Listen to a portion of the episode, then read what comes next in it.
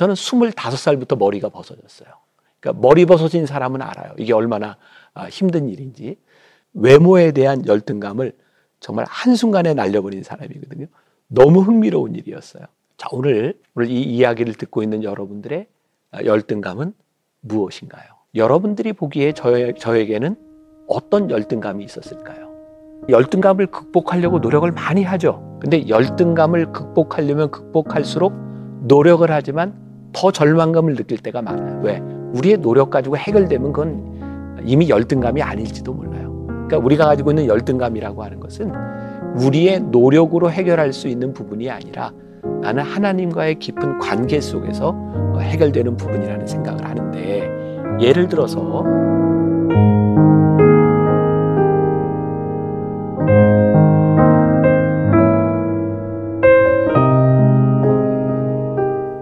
열등감 없는 사람이 있을까요?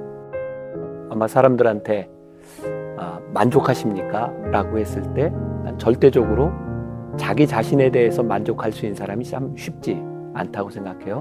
뭐 문제 중에 하나는 드러나는 열등감이 또 있을 수 있고 내가 드러내지 않으면 또 남들이 모르는 열등감이 있을 수 있고 아, 그렇지만 분명한 것은 우리들이 열등감으로 느끼는 그 감정이 그 누가 이렇게 딱 건드렸을 때 그건 분노가 되기도 하고 우리들이 제어할 수 없는 감정이 되기도 하죠.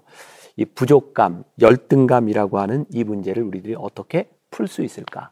먼저 답을 이야기한다면 우리들의 열등감을 자랑할 수 있는 단계에 들어가면 열등감은 그렇게 큰 문제가 되지 않겠죠. 이게 힘든 거죠. 내가 열등감으로 느끼는데 이걸 어떻게 우리들이 드러낼 수 있겠어요. 근데 성경에 보면 우리들뿐만 아니라 성경에 참 위대한 인물들도 많은 열등감이 있었던 것 같아요. 신기한 건 하나님이 부르시는데도 열등감이 잘 해소가 되지 않는 거죠. 뭐 예를 들어서 이제 모세 같은 사람 우리가 잘 아는 출애굽기 3장에 하나님께서 모세를 부르셨어요. 모세야, 모세야. 내가 너 좀 써야 되겠다. 근데 모세는 계속해서 자기가 쓰임 받을 수 없는 이유를 이야기하죠. 하나님 좀 말도 잘 못해요. 뭐 도망자고 제가 뭐 나이도 이렇고. 근데 하나님은 그 모세를 쓰시겠다고 말씀하는 거죠.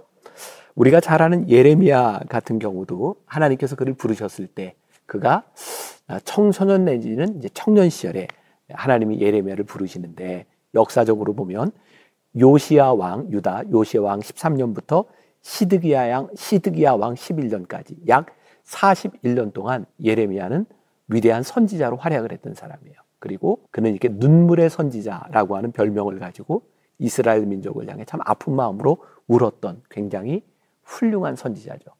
근데 하나님께서 예레미야를 처음 부르셨을 때 예레미야의 대답은 열등감 그 자체였어요.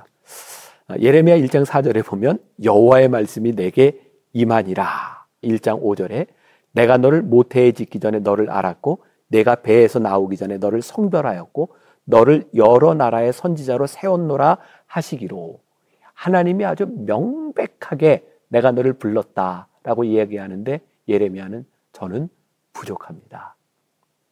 가끔 그런 상상을 하지 않아요? 아, 우리 하나님이 정말 육성으로 나를 불러주시고 내가 너 좀 쓸 거야. 이렇게 말씀하시면 순종 못할 이유가 있겠습니까? 근데 그렇지 않더라고요. 성경에 보면 하나님이 부르시는 그 부르신 가운데도 그 열등감이 잘 회복이 안 되는 것을 보게 되죠. 제가 꽤 오래전인데 유명한 그 호주의 힐송교회 달렌책이라고 하는 찬양 인도자와 식사를 할 기회가 있었어요.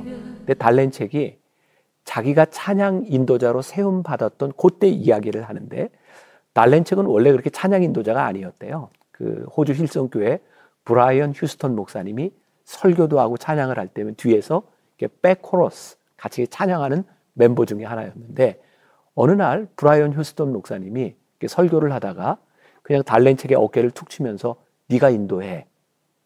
예, 그랬다는 거예요. 그때 어, 나는 할 수 없어요. 내가 나는 찬양 인도를 한 번도 안 해봤는데요.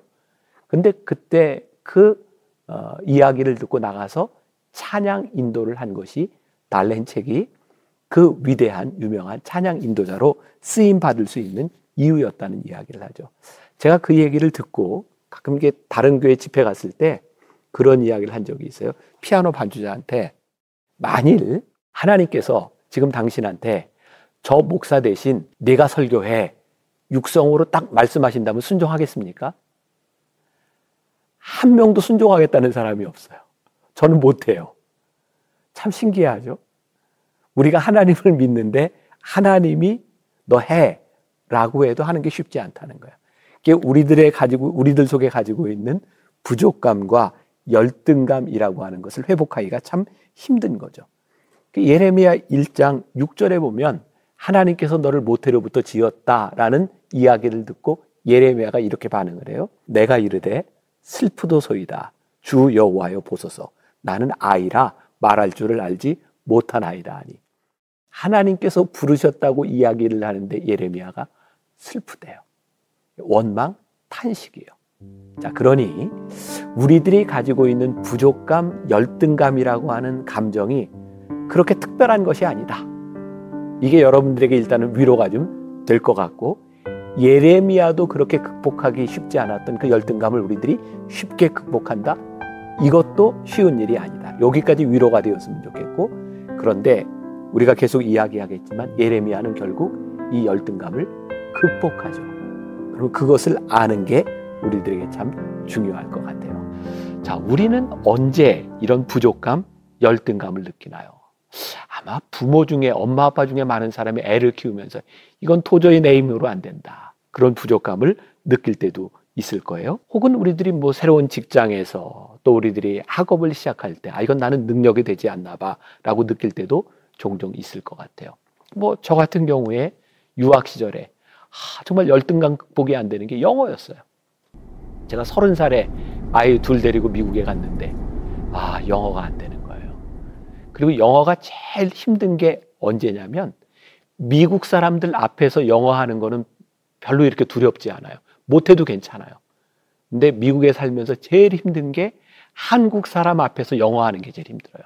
한국 사람들은 영어를 들으면 저 문법이 어디 틀렸다 막 이런 거 막 집어내요. 굉장히 어려워요. 그러니까 사실 열등감이라고 하는 것은 누구 앞에서 누구와 비교되는 것도 참 힘든 부분의 하나죠. 제가 다니던 학교, 제가 박사과정에 들어갔을 때 거기에 한국 교수가 한 분 계셨어요. 그 앤디류 팍이라고 하는 목사님인데 아, 그곳에 공부하러 갔더니 그 교수님이 이제 한국 학생인 저를 집으로 초대해서 식사를 해주시면서 그런 얘기를 하더라고요. 김 목사님, 영어 못하는 것 때문에 너무 스트레스 받지 마세요. 우리는 한국말을 이렇게 잘하면서 영어를 이 정도나 하지. 미국 애들은 영어 말고 하는 게 별로 없어요. 그러니까 너무 스트레스, 스트레스 받지 마세요. 야, 나는 영어를 이만큼 하는데, 아, 쟤는 한국말을 전혀 못해. 사실 우리가 가지고 있는 그 열등감이라고 하는 실체도 참 모호하다는 생각이 들어요. 우리들이 가지고 있는 열등감, 그것이 실체인가, 그렇지 않은가도 구별해 보는 것이 필요하다는 생각이 들죠. 열등감 때문에 예레미야는 스스로 할 수 없다고 생각하는 것 때문에 하나님이 주시는 사명을 자기 것으로 받아들이지 못했죠. 그러고 보면 우리들의 삶의 많은 부분들도 내가 받아들이지 못하는 열등감으로 인하여 사명을 가진 인생으로 살지 못할 때가 참 많은 것 같아요. 근데 하나님은 예레미야에게 자기가 부족하다고 얘기하는 예레미야에게 너는 부족하지 않다라고 말씀하세요. 자, 예레미야 1장 7절부터 9절까지 말씀을 좀 읽어 드릴게요. 여호와께서 내게 이르시되 너는 아이라 말하지 말고 내가 너를 누구에게 보내든지 너는 가며 내가 내게 무엇을 명령하든지 너는 말할지니라. 너는 그들 때문에 두려워하지 말라. 내가 너와 함께하여 너를 구원하리라. 나 여호와의 말이니라 하시고 여호와께서 그의 손을 내밀어 내 입에 대시며 여호와께서 내게 이르시되 보라 내가 내 말을 내 입에 두었노라. 두려워하려고 말씀하시는 것으로 끝나는 것이 아니라 하나님께서 예레미야의 입에 손을 대시고 하나님께서 그의 삶에 역사하셨다는 거예요. 자, 예레미야가 느꼈을 이 두려움의 감정, 아, 이 당시 이스라엘 유다는 굉장히 타락했던 시기고요. 소위 말하는 정치 구단이라고 불리는 그런 노예한 사람들, 또 정치 지도자뿐만 아니라 제사장들도 많이 타락했던 그 시대에 이 젊은 내가, 이 어린 내가 어떻게 그런 일을 할 수 있겠습니까? 굉장히 좌절감을 느끼게 되는 거죠. 그런데 여기에서 내가 부족하다고 느끼는 감정은 꼭 부정적인 것만은 아닌 것 같아요. 자, 여기서 구별해야 될 필요가 있죠. 내가 부족하다고 열등감으로 느끼는 것 때문에 쓰러지면 참 문제인데 내가 열등감과 부족감으로 인하여 하나님과 어떤 관계를 맺는가 이건 굉장히 다른 차원의 문제인 거죠. 제 이야기를 또 하나 하자면 제가 39살에 만나교회 담임 목사가 됐어요. 어, 그 당시에 만나교회가 출석 성도가 한 3천 명, 재적이 한 만 명 정도 되는 교회였어요.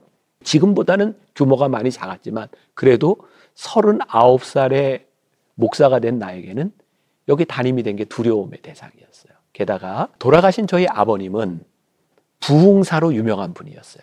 그러니까 이 만나교회는 사람들이 올 때 90% 어, 이상이 설교 때문에 모인 사람들이었어요. 근데 39살에 어, 내가 담임이 되고 설교를 하려고 하니까 어떤 두려움이 찾아왔냐면 아 내가 설교를 하는데 교인들이 떠나면 어떡하지? 두려움이었어요. 그리고 또 열등감이었어요. 아버지에 대한 열등감. 그리고 우리 아버지는 굉장히 타고난 웅변가였고 우리 아버님은 굉장히 타고난 카피라이터 같은 분이었어요. 그러니까 문장을 뽑아내고 하는 걸 보면 어떻게 저런 걸 뽑아내지 할 정도로 아들인 내가 놀랄 정도로 굉장히 뛰어난 분이었어요. 그래서 아버지에 대한 열등감이 있었어요. 그래서 그때부터 저에게 생긴 버릇이 하나 있어요.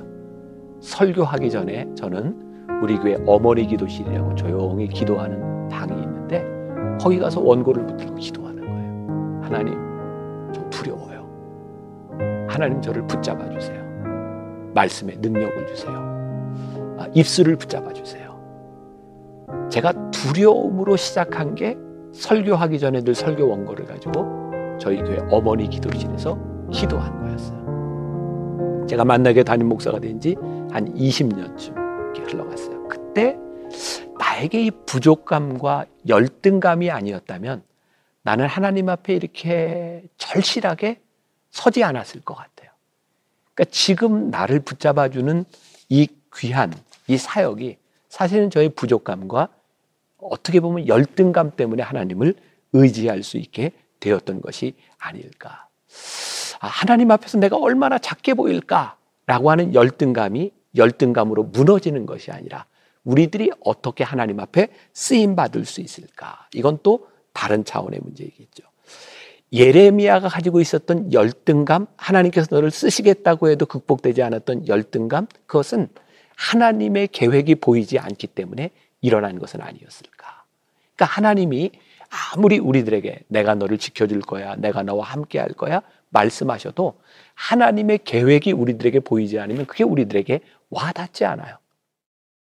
예레미야를 향한 하나님의 계획이 있어요. 예레미야 1장 5절 내가 너를 모태에 짓기 전에 너를 알았고 내가 배에서 나오기 전에 너를 성별하였고 이미 하나님은 예레미야를 태에서부터 택하셨고 그를 붙잡아 쓰시기로 작정하셨다는 거예요. 자, 이게 굉장히 중요한 포인트인데 이게 우리들에게 믿어지는가 믿어지지 않는가? 이게 우리들이 은혜로 고백되는가 고백되지 않는가? 자, 오늘 오늘 이 이야기를 듣고 있는 여러분들의 열등감은 무엇인가요?